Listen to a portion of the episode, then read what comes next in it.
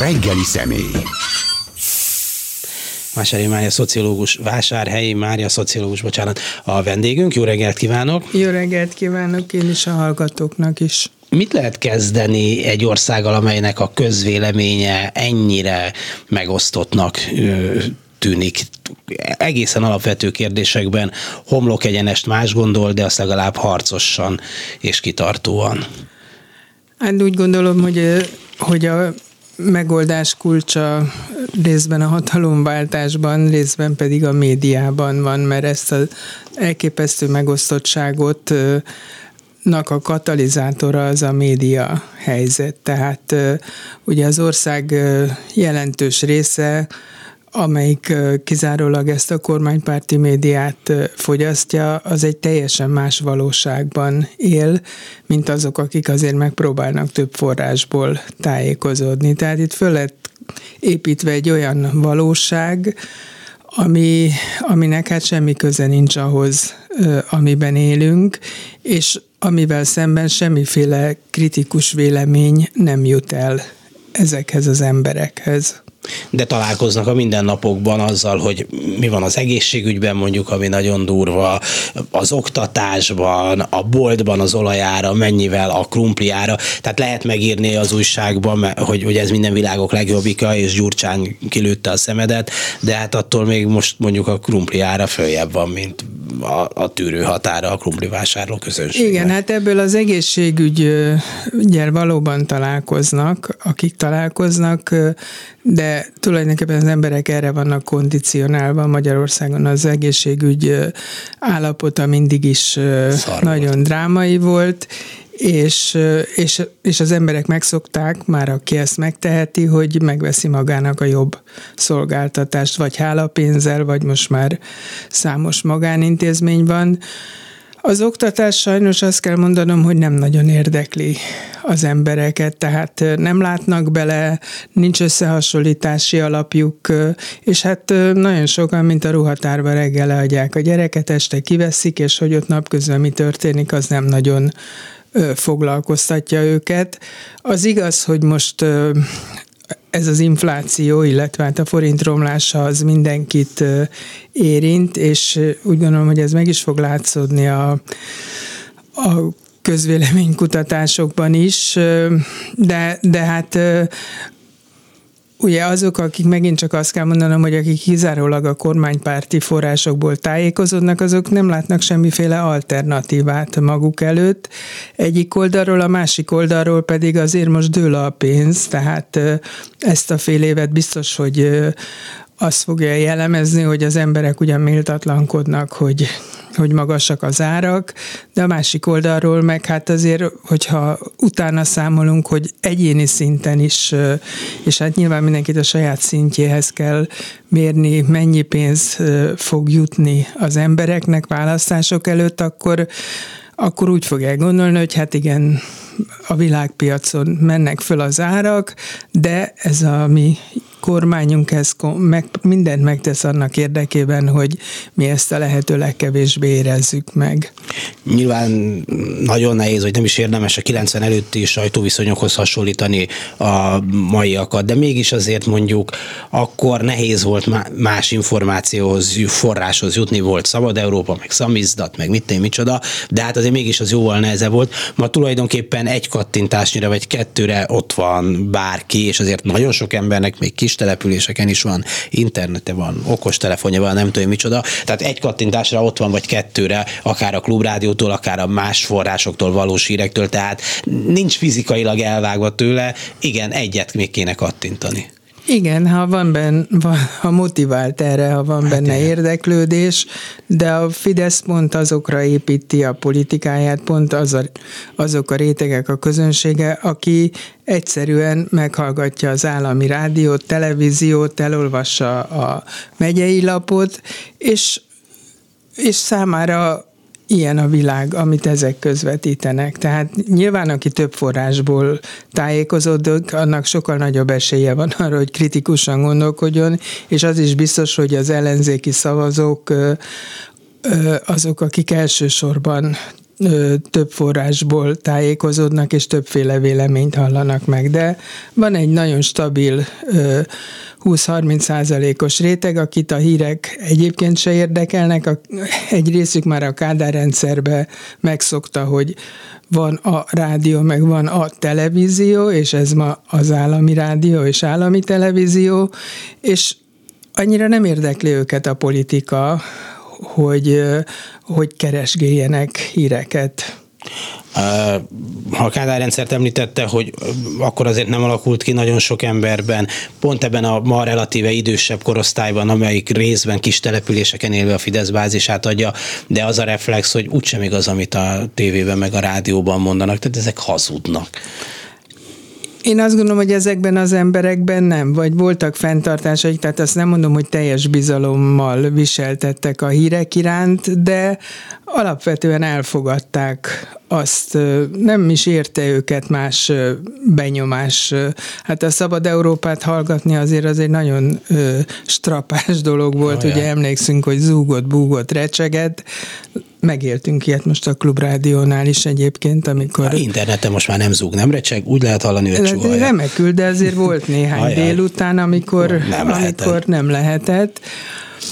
Szóval összességében, ugye én már akkor is közveleménykutatással Igen. foglalkoztam, és hát tulajdonképpen eleinte elcsodálkoztam rajta, hogy az emberek milyen széles tömegei adnak hitelt mondjuk a nyugatról szóló propagandának. Tehát, hogy elhiszik, hogy ott ha az utcán összeesel, akkor átlépnek rajtad, hogy de hát ez, ezt kutatási eredmények. De, de hát azért mégiscsak hányan törekedtek nyugatra, hogy útlevelet szerezzenek, hogy legalább Bécsig elmessenek, hogy a Mária Ilfelstrasszén gorenyét vehessenek. Hányan, hányan törekedtek? Hát nem tudom, de... Hát ez az, hát mondjuk a lakosság 10%-a hmm. törekedett, de ők nem is lettek Fidesz szavazók később sem.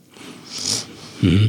Mondjuk valamelyik nap meg akartam egy vidéki nap, vidéki napilapban, vagy annak az internetes verzióban valamit nézni, teljesen lényegtelen hírt, és elámultam, hogy egy jobb sorsra érdemes valamikor komoly újságnak számító, hogy egy a legszélső jobboldali gyalászkodások milyen tömege volt, míg megtaláltam azt a hírt, amit kerestem hogy itt, hogy itt ebből sincs sok, tehát hogy csak én gondolom azt, hogy hát ez már kicsit finomabban nyomnák, akkor lehet, hogy hatna, de, de ez a tömény ocsmányság, amit nyomnak, eh, és mondjuk azok az emberek, hogy állítják ezt elő, akik valaha jobb sorsra méltóbb kollégák voltak, hát nem is értem.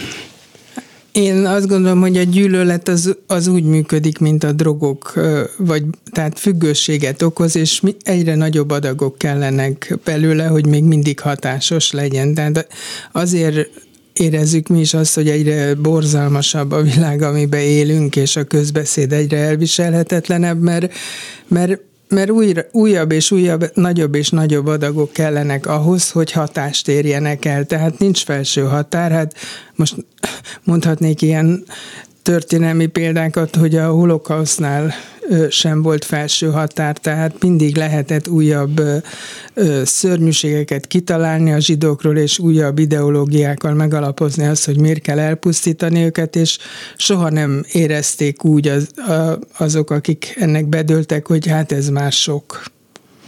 Hát igen.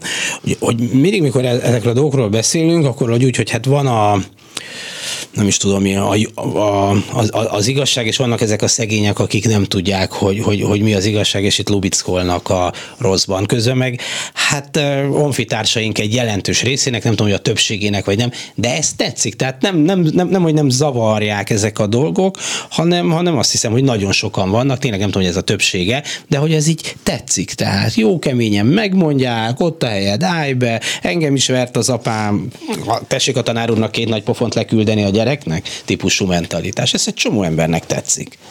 Persze, egyrészt tetszik, másrészt fokozatosan hozzá is szoktak, tehát azért, ha visszagondolunk arra, hogy a 90-es években milyen volt a közbeszéd, és milyen ma, akkor egyszerűen kiráz a hideg, hogy itt micsoda elképesztő züllés következett be, és Hát éppen tegnap ezen gondolkodtam, hogy amikor a Antal József azt mondta az újságírókra, hogy mi kiegerek, akkor milyen hihetetlen felháborodás tört ki. Egyébként szerintem valóban nem helyes azt mondani az újságírókra, hogy mi kiegerek. Na de ahhoz képest, ahol ma tartunk, azért hát maradjon, ami kiegér, ha Igen. muszáj. De ha szükség, egy Donald Kacsa szívesen lennék ma már hogy lehet, vagy ki lehet -e törni ebből a, ebből a média viszonyból, mert hát azért a megyei sajtót megszerezték, az állami propaganda médiát megszerezték, nem tudom, a Kesma nevű szörnyűségnek általában, ami 500 valahány kiadványa, meg, meg, meg, meg mit tudom én, micsodája van, tehát azért ez egy jó masszív konglomerátum, de hát azért vannak független, de az igazságtól nem független médiumok is jó Természetesen ki lehet törni egy kormányváltás esetén, egyszerűen csak az állami reklámbevételeket kell egyrészt ö, ö, másképpen irányítani, és nem politikai szempontok alapján, másrészt pedig azokat a sikeres nagyvállalkozókat és multikat, akik hirdetni akarnak, nem kell fenyegetni, hogy, és nem kell nekik megmondani, hogy hol hirdessenek. Én szerintem ennek a megoldása nagyon egyszerű, azonnal el kell zárni a pénzcsapokat, és olyan hülye nincsen, aki azután is fenntartja majd ezeket az orgánumokat hosszabb távon, hogy egyfolytában, mert ezek mind a kesma médiumok egytől egyig a mi pénzünkből működnek, szemben az ellenzéki médiumokból, amelyek nagyon szegényesen és kizárólag az olvasók pénzéből működnek. Igen. Vagy a tehát a, a közönség igen, és tehát reklám, akinek, amelyik ellenzéki médiumnak van reklámbevétele, arról tudni lehet, hogy valamilyen kompromisszumot kötött a hatalommal. Aki nem köt kompromisszumot, az nem kap semmit. Igen, hát ez egy nagy dilema, hogy fennmaradni, de kötni kompromisszumot, vagy azt mondani, hogy mi erkölcsösek vagyunk, és nem kérünk a stop soros és fúj Brüsszel hirdetésből, de akkor holnap meg már semmi se lesz, az se lesz, ami körülötte, mondják ezek a kollégáim, mégiscsak a valóságot próbálják tükrözni. Igen, én, én is azt gondolom, hogy ma már, hogy, hogy, hogy legyenek olyanok, akik hajlandó kompromisszumot kötni addig, ameddig ez nem valami egészen vállalhatatlan kompromisszum, mert valóban hát tudjuk, hogy a népszava se lenne ma már, hogyha ha nem kapna állami hirdetéseket, meg kell tanulni egy ilyen diktatúrában élni, és valahogy túlélni. Hát igen, a népszava, ahol én majdnem 20 évet eltöltöttem, most az elmúlt 6-7 évről már nem sok tudásom van, de hát sose volt egyszerű finanszírozni azokban az időkben sem, amikor gondolhattuk volna azt, hogy mit egy baloldali liberális hatalom van, hát valamiképpen, és már előtte volt négy év Fidesz, tehát látni lehetett, hogy mit művel, mondjuk próbál abban segíteni, hogy anyagilag megalapozottabb legyen, túléljen esetleg egy másik, nem különös kedvezményekről, vagy pénz, nem tudom, miről volt szó, hanem arról, hogy azért havonta egyszer kapjanak már fizetést a dolgozók, még hogyha a vackot is, hát ez azért nem sikerült végig megoldani, hanem sőt. Hát igen, mert, mert ugye az, a nyomtatott sajtó világszerte nagyon nagy ö, bajban van, ott is, ahol a politika nem avatkozik bele a, a finanszírozásba, vagy nem tart fent mesterségesen, ö, orgánumok százait nem tartja fent, ö, de azért el lehetne úgy osztani, az, te, itt nyilván szükség van a, a, az állami, valamilyen fajta állami támogatásra, mert Magyarország kisország, kevés a médiafogyasztó, úgyhogy, úgyhogy ha azt akarjuk, hogy egyáltalán életben maradjon a nyomtatott sajtó, akkor nyilván támogatni kell.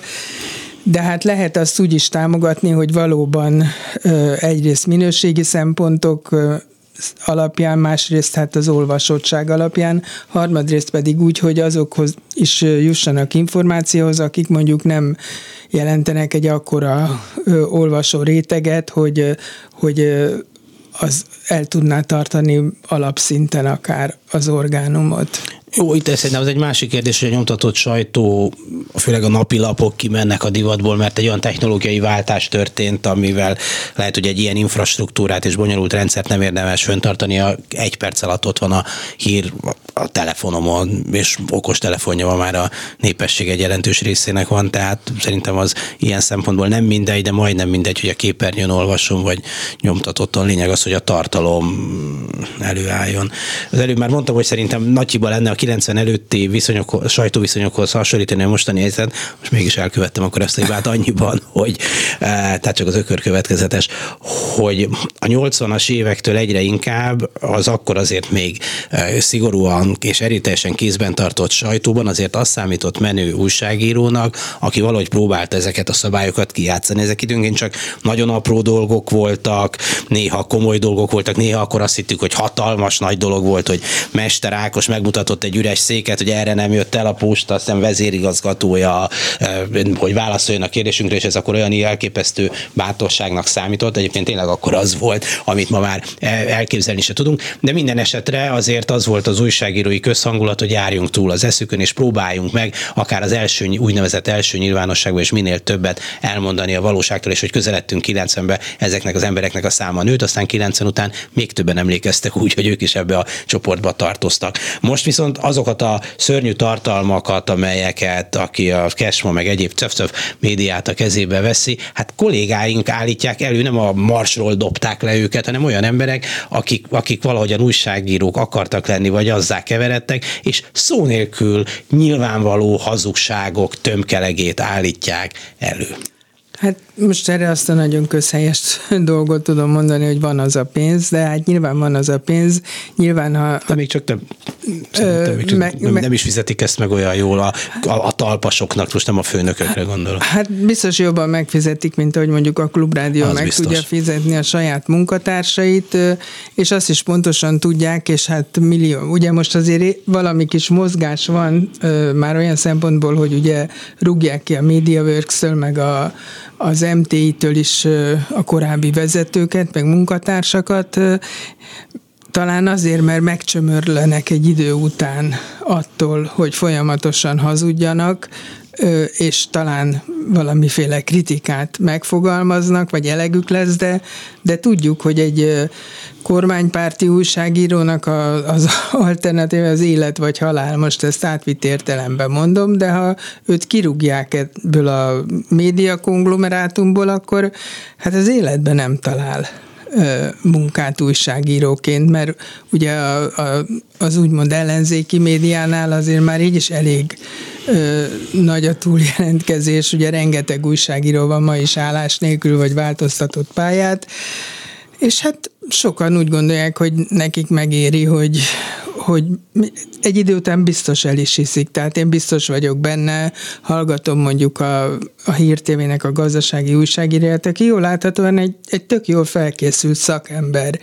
És nem tudok mást elképzelni, ahogy hallgatom, mint hogy tényleg elhiszi, amit mond, miközben mi, akik még képesek vagyunk valahogy kívülről szemlélni, pontosan tudjuk, hogy, hogy ezek hazugságok. Hát jó, egyszerűbb úgy hazudni, hogy azt gondolom, hogy nem hazudok, tehát az a, ezt a kognitív diszonanciát Igen. Eh, nyilván, nyilván enyhíti egy, eh, egy ilyen dolog, de azért egy csomó olyan hazugság van, amit nem hiszem, hogy elhisznek.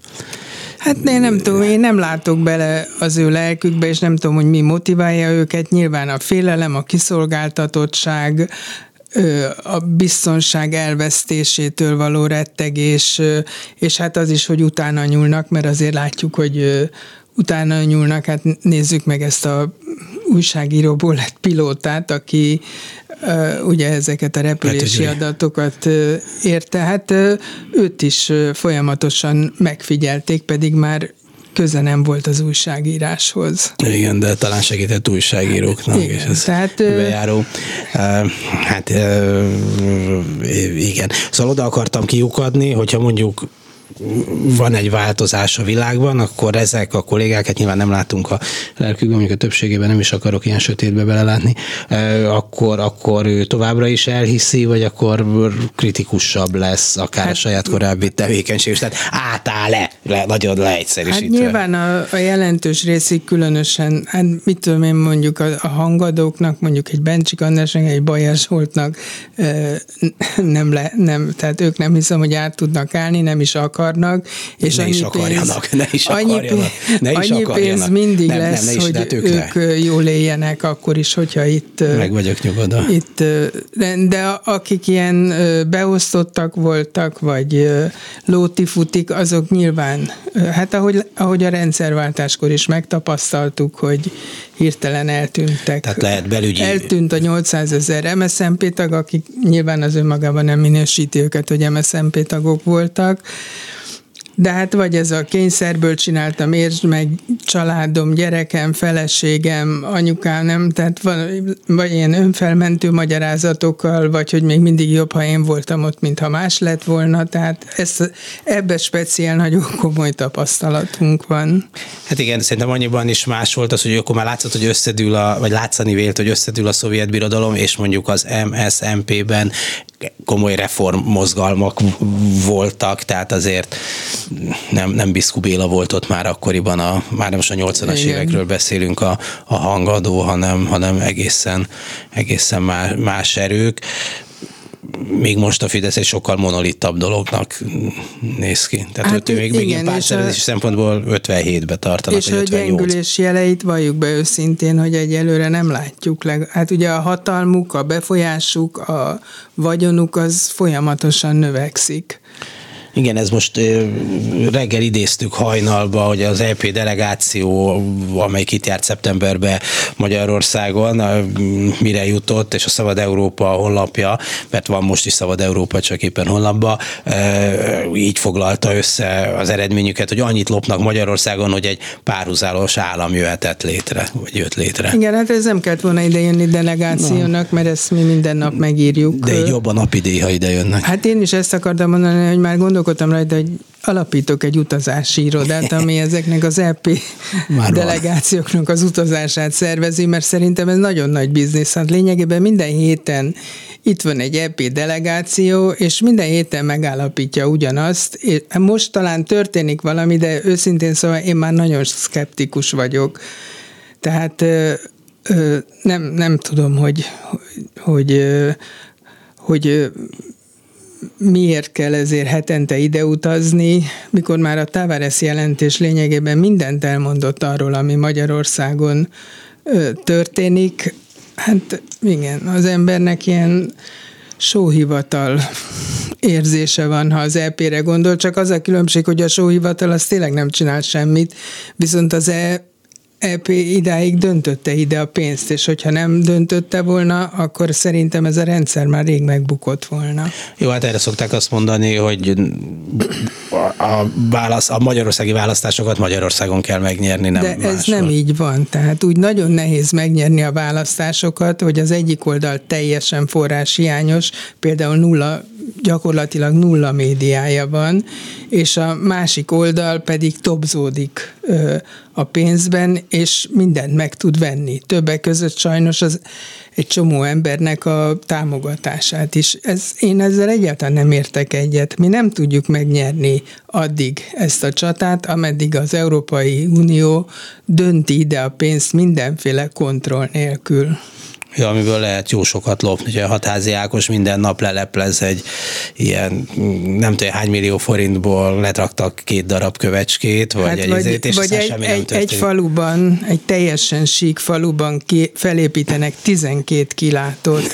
hát egyszerűen így De néz... azért kellett, mert sík, hát a Deimbes dombos lenne, é, fölmennél a dombra meg körülnéznél. olyan kutakat, amiknek nincs mélysége, tehát ahol a föld, de tényleg, és ilyenkor szóval Találékony a magyar ember. Én tényleg szégy, tehát hogy szégyelem magam, hogy, hogy, hogy ez a kép alakul ki az országról, hogy itt tolvajok, hazugok, sikkasztók élnek, egyszerűen azon túl, hogy ez nekünk nagyon rossz, de hát iszonyatosan lejáratja az országot. Hát mit gondolnak rólunk a, a többi országban. Hát ilyen filmet Romániába se tudnának csinálni. Hát ott időnként még egy-egy minisztert is elvisz, vagy elvitt az ügyészségünk, mert és nem azért jól csak a, pénzekkel. A, a román korrupció elleni küzdelem vezetője ma az Európai Unióba csinálja ugyanezt, nem hiszem, hogy Polt Péter valaha az Európai Unióban lesz. A... Csak, csak nem ismerem különösebben a román korrupciót, vagy csak nagyon felszínes ismereteim vannak róla, de talán az lett az egyik különbség, hogy a romániai mindennapokban, tényleg ilyen hétköznapi szinten van korrupció, hogy nem kell vonatjegyet venni, bár ez itt is van, hanem a kalauznak ad, odadod a pénz felét, és akkor mind a ketten jól jártunk típusú. Itt viszont azt jelenti a korrupció, hogy Mészáros Lőrinc megkapta tegnap az Andrási út páros oldalát, aztán hello. Hát ezt jelenti, amit, amit most ez az Európai Deleg- Uniós Delegációs megállapított, hogy itt effektíve és tényszerűen ki két párhuzamos állam létezik. Tehát van egy totál kifosztott állam, akinek uzsonnára sincs pénze, tulajdonképpen már mindent elvettek tőle, tehát nem tudom, mi van még az állam. Az ingatlanjait, a, az intézményeit, és van mellette fölépült egy másik állam, egy magánállam, ez ugye egy érdekes képződmény, ilyen még szerintem nem nagyon volt a modern történelemben, amelyik viszont minden erőforrást birtokol, és néhány ember kezében van ez a, az alternatív állam.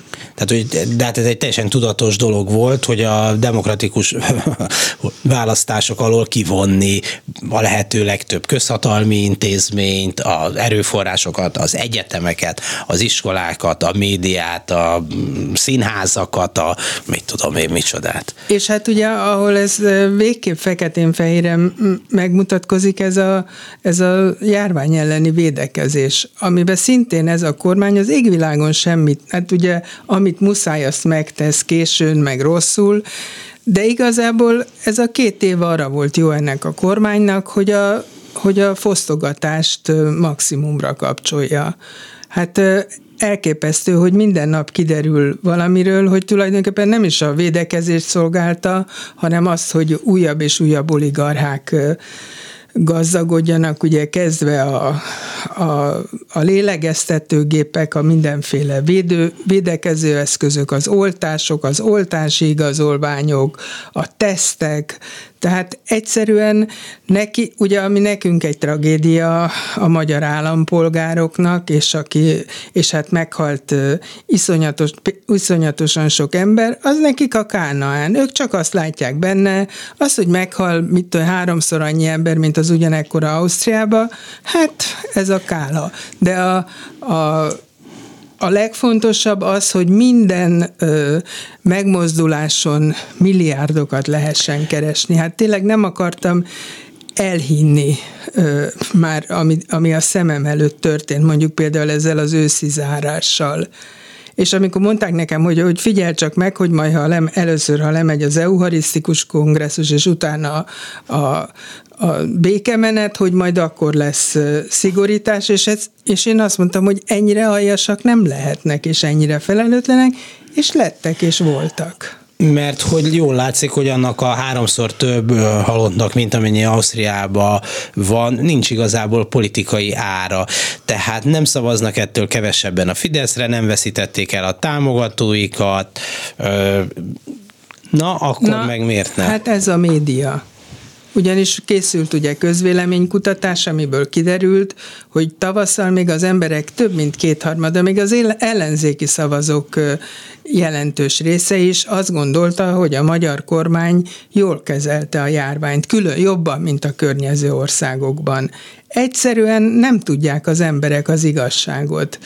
Nem is keresik, azt elfogadják, amit ráadásul a sokkal kellemesebb, tehát sokkal kellemesebb arra gondolni, uh-huh. hogy mi jók voltunk, mint arra, hogy hogy itt fölöslegesen meghalt mondjuk 15 ezer ember, tehát van egy ilyen belső uh-huh. indítatás is, de hát ezt teszi a média, és ez az, amit szerintem az ellenzék még mindig nem fogott föl, hogy, hogy média nélkül nem megy.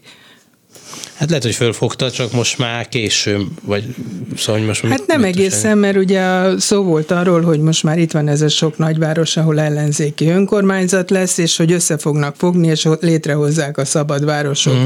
médiáját, Ugye azok az erőforrások, amik egyenként rendelkezésre állnak, azok, azok kicsik, de hogyha összeraknák, ami van, akkor az nyilván sokkal hatékonyabb tudna lenni, és ahogy én látom, az égvilágon semmi nem történik. Hát, vagy ha történik, legalábbis látszatja. Hát én vagyok a közönség, tehát nekem persze, kéne látni. Persze, persze, persze. Szóval, hogy Oké, okay, hogy, hogy, hogy, hogy információhiányos világban él nagyon sok ember, de mégiscsak, hogy ez így jó neki. Tehát nem lehet, szóval lehet-e azt mondani, hogy egy ilyen felvilágosult abszolutizmussal, hogy figyelj, ezt lehetne sokkal jobban, és lehet, hogy bizonyos objektív mércék szerint lehetne sokkal jobb egészségügyet, izét, mit tudom én mit csinálni. De ha ez nektek így jó, akkor most mit csináljunk? Hát úgyis csak neki kezdenének az oktatás átszabásának egy kórházének olyan tiltakozás hullám lenne, mint a fene, mert nyilván sértene egy csomó érdeket. Szóval lehet, hogy később kiderülne persze, hogy jobb, vagy nem jó, vagy nem. Igen, mindenki azt mondja, jó, jó ez így, jó ez így. És a közönségnek ez most tényleg miért mondom én azt neki, hogy ez neked nem jó édesem? Hát, De azért, jó, jó. azért választ egy országvezetőket elméletileg, hogy azok valahogy a közjó szolgálata iránt legyenek elkötelezettek. Nálunk ez természetesen nem így van. És az embereket pedig addig nem érdekli mindez, ameddig, ameddig nem a érzik a saját bőrükön. Tehát azért én azt gondolom, hogy most változni fog ez a történet. Az elmúlt nyolc évben, tehát a Covidig, azért folyamatosan javult az emberek életszínvonala, még a legszegényebbéké is, hát nyilván nagyon nyomorúságos módon, de ugye maga a reálbéremelkedés az, az most már évek óta két számjegyű volt, ugye az, hogy ezek a szerintem halál igazságtalan és torz családtámogatási megoldások, ugye nem csak azt érinti, aki megkapja esetleg tök fölöslegesen, és azért, hogy fölépítse a harmadik kiadásra váró lakását, hanem annak a szülei, a rokonaim, de hát jó, nekünk nem olyan jó, de, de támogatják a fiatalokat. Hát, szóval ezek nagyon nagy hatású intézmények szerintem hosszú távon teljesen eltorzítják a, illetve hát nagyon súlyosítják a vagyoni egyenlőtlenséget, amik már most is katasztrofálisak, de de az emberek addig, ameddig ők úgy érzik, hogy nekik egy,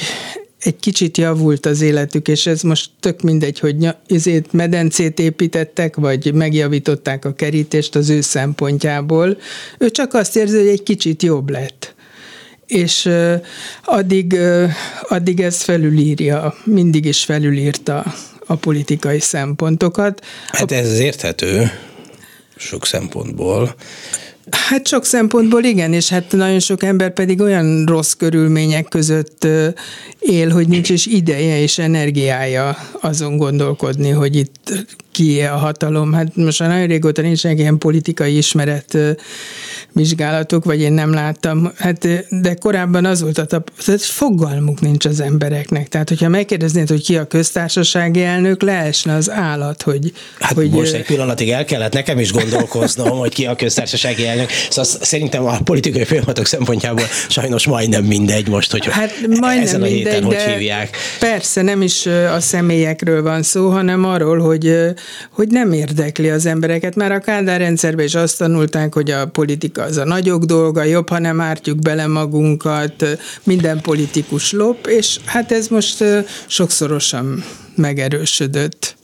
Hát jó, ez biztos, ez egy általános kelet-európai, vagy lehet, hogy egyébként a világ más pontja. Hát ezért most más országokban én úgy látom, hogy egymás után dőlnek meg é, ezek a korú. Mondjuk Szlovákiában micsoda jó fejköztársasági elnököt Így választottak. van, de most úgy látszik, asszony. hogy Csehországban is azért sokkal jobbra fordul, hát legalábbis Mert hogy balra fordul. Szem, hát meg, hogy főleg Igen. demokráciába, demokrácia Igen. irányába fordul. Hát meg Németországban, meg egyébként... Hát jó, igen. Bár az, az, az más, azért Izraelben is történt egy fordulat, az Egyesült Államokban is történt, igen, szóval hát most inkább ennek állna az ászló, hogyha az összes folyamatot nézzük, de hát mi nem vagyunk mérhetőek az átlagos mércével.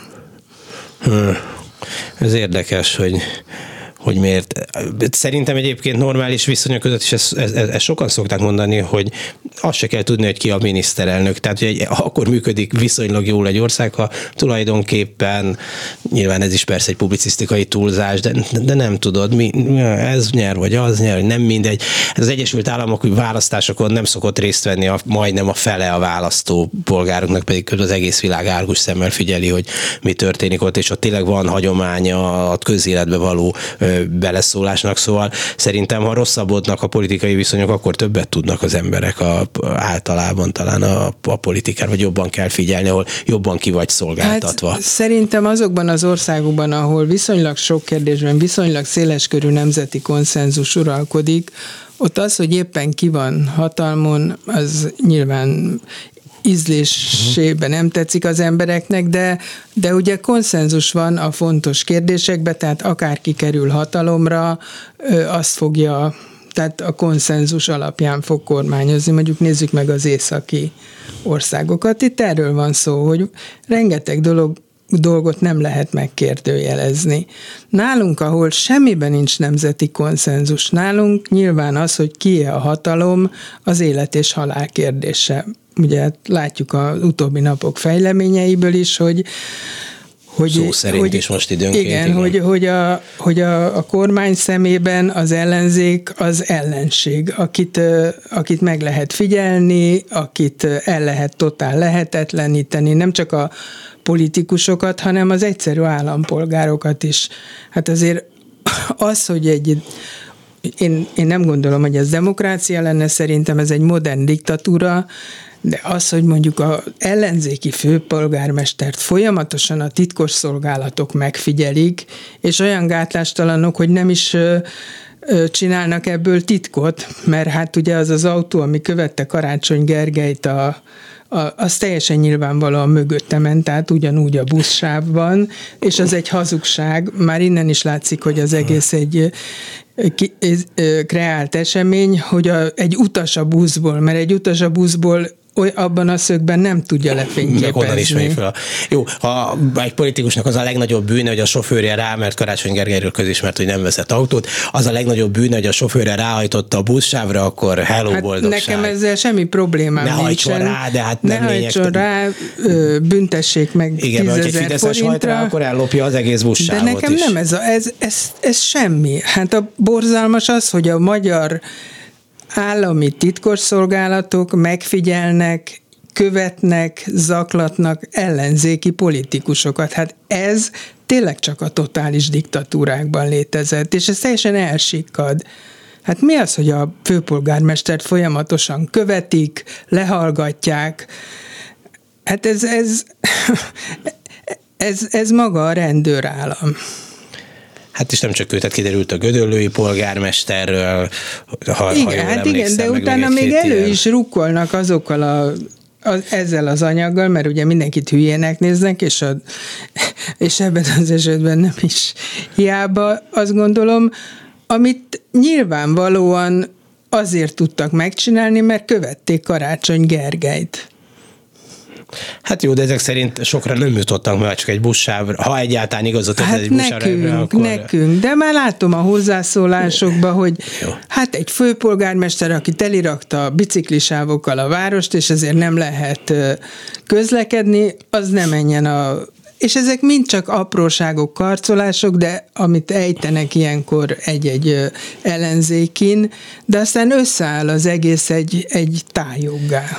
Jó, de mondjuk, ugye volt ez a nevezetes Kövér Lászlói beszéd, tavaly, ha jól emlékszem, tavaly, Igen. amikor ezt az ellenzék ellensége, bár egy rövid ideig próbálták megmagyarázni, hogy nem azt mondta, amit, de most már azt erről, e, erről leálltak. Na de hát ezt valami titkosszolgálati vezetők előtt nagy sutyiba mondta el, ehhez képest ez előkerült valahogyan, nem tudom, hogyan ez a e, történet, de hát feltételezhetem, hogy csak vagy azokból a körökből kerülhetett ki, ami azt mutatja, hogy ott se ért mindenki. Vagy miért most, meg miért így, jó, az is érdekes, de tudod, mert ezek szerint ott se ért mindenki mindenki egyet azzal, ami, ami történik. Tehát lehet, hogy ott is vannak hát szakemberek. Miért? Hát persze, vannak szakemberek, vannak becsületes emberek Igen. nyilván, és vannak, kinél ez ki verte a biztosítékot, de azért hozzátenném, hogy amit most Kövér László mondott, és amin jogosan vagyunk felháborodva, az mind csak a 2002-es Orbán beszédnek a cifrázása. Igen. Tehát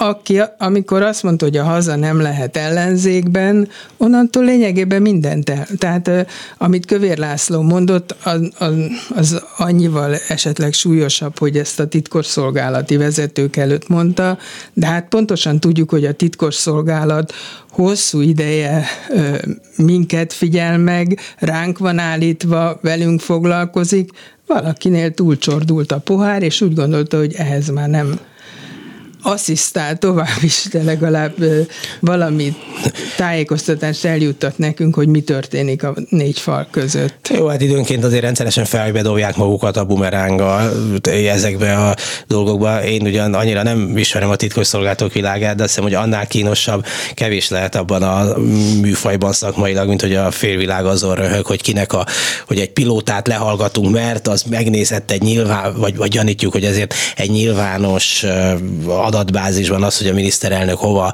repked típusú, szóval egy ilyen titkos szolgálat, az azt gondolom szakmailag is úgy érezheti, hogy De hát ő azt csinálja, ami, ne, hát amire utasítást adnak. Hát én nem hiszem, hogy ők jó dolgukba döntötték ja, hát el, hogy és hát lehet, hogy a külvilág ezen röhög, de engem speciál nagyon mély aggodalommal tölt el, ez tragikus, hogy, hogy ugye most csak a Pegazus ügy során kiderült, hogy több mint 300 magyar állampolgárt, civil állampolgárt figyel meg az állam, és és hát érzékelhetőek is ennek mindenhol a jelei, úgyhogy, úgyhogy hát ez, én, én tényleg ezt egy diktatúrának gondolom. Igen, lehet utazni, nem nem nagyon ölnek meg embereket. Hát azt azért szerencsére nem, de... Hát mondjuk azért, ha egyszer majd föláll egy vizsgálóbizottság, és megvizsgálja, hogy ebbe az iszonyatos mennyiségű Covid halálba mekkora felelőssége van. A... Ja, abban nagyon sok felelőssége van, de mondjuk azokat nem gondolnám a diktatúra szempontjából elkövetett politikai gyilkosságnak. Hát nem politik... Ez csak egy, hát, nem is ez tudom, nézőpont a... kérdése. Itt kellett egy döntést, illetve sok döntést hozni. Nevezetesen, ha most csak a legutóbbi hónapok fejleményét nézem, már augusztus végén lehetett tudni, és megmondták az előrejelzések, hogy vagy szigorítunk, vagy jön a negyedik hullám. Na, de az volt erre a népi reakció, hogy nekem ne szigorítsál be. De kit érdekel a népi reakció? Hát miért választást akarnak nyerni? És akkor, ez, de, ha igazi hát diktatúra lenne, akkor azt mondaná, hogy szigoríthatók, mert nem érdekel. Te is ugyanazt mondod, amit én, hogy hogy meghozott egy döntést a kormány, hogy inkább halljon Igen. meg még 4-5 ezer Igen. ember, mint hogy a választási győzelem veszélybe De kerül. ezt a döntést Akkor a, ezt azért a nép átvitt... egy, úgy tűnik, hogy egy, egy meghatározó része legalábbis egyetért ezzel. Fogalma sincsen. Hát, hogyha itt olyan erővel nyomták volna a propagandába a maszkviselés kötelezőségét, ahogy mondjuk az Elkurtuk című rémfilmet reklámozták, akkor azt Igen. gondolom, hogy az ember, tehát egy olyan ország, amiről azt mondjuk, hogy totál át van mosva az agya, nem mindenkinek, de a lakosság. Egy ilyen kormány bármit ö, ö, be tud adni az embereknek, amit akar. Az speciál nem akarta elmagyarázni nekik, hogy miért kell maszkot hordani, miért kell oltakozni, miért az kell... oltást próbálta szerintem. De hogy próbálta? Először, ugye az, először jött a Sinopharm, meg a Sputnik, nem tudom, nem értek hozzá, és elkezdték lejáratni a Pfizer-t. Hát most, hogyha te egy uh, hétköznapi ember, mert olyan hamisított statisztikákat közöltek, egyfolytában rombolták a bizalmat. Hát, El kellett adni a kínai. Na jó, egy percük maradt ez a bónusz kérdés, hogy egy ilyen, nevezzük diktatúrának a diktatúrát el lehet-e demokratikus módszerekkel zavarni, tehát két szetlivel el lehet-e egy, egy ilyen maffiaszerű diktátort küldeni? Én nagyon kételkedek benne, de nagyon szeretném, ha, ha így lenne. Én úgy gondolom, hogy még a választások egy, előtt egy nappal is változtatni fogják a választási törvényt. Tehát most már olyan sok az én veszíteni valójuk, annyi bűnügybe keveredtek bele, és olyan elképesztő vagyonokat halmoztak föl, arról nem beszél, hogy nagyon szeretik a hatalmat, hogy én úgy gondolom, hogy nekik a hatalomvesztés legalábbis elméletileg, tehát sokkal több lenne, mint elveszíteni a hatalmat. Köszönöm szépen Vásári Mária szociológusnak, önöknek pedig köszönöm szépen az egész reggeli figyelmet. A mai műsor elkészítésében munkatársaim voltak Budai Márton, Kelecsényi Krisztina, a reggelit a stúdióban, Bencsik Gyula és a mindig kitűnő szerkesztő Bálint Judit, Dési Jánost hallották. A viszont hallásra.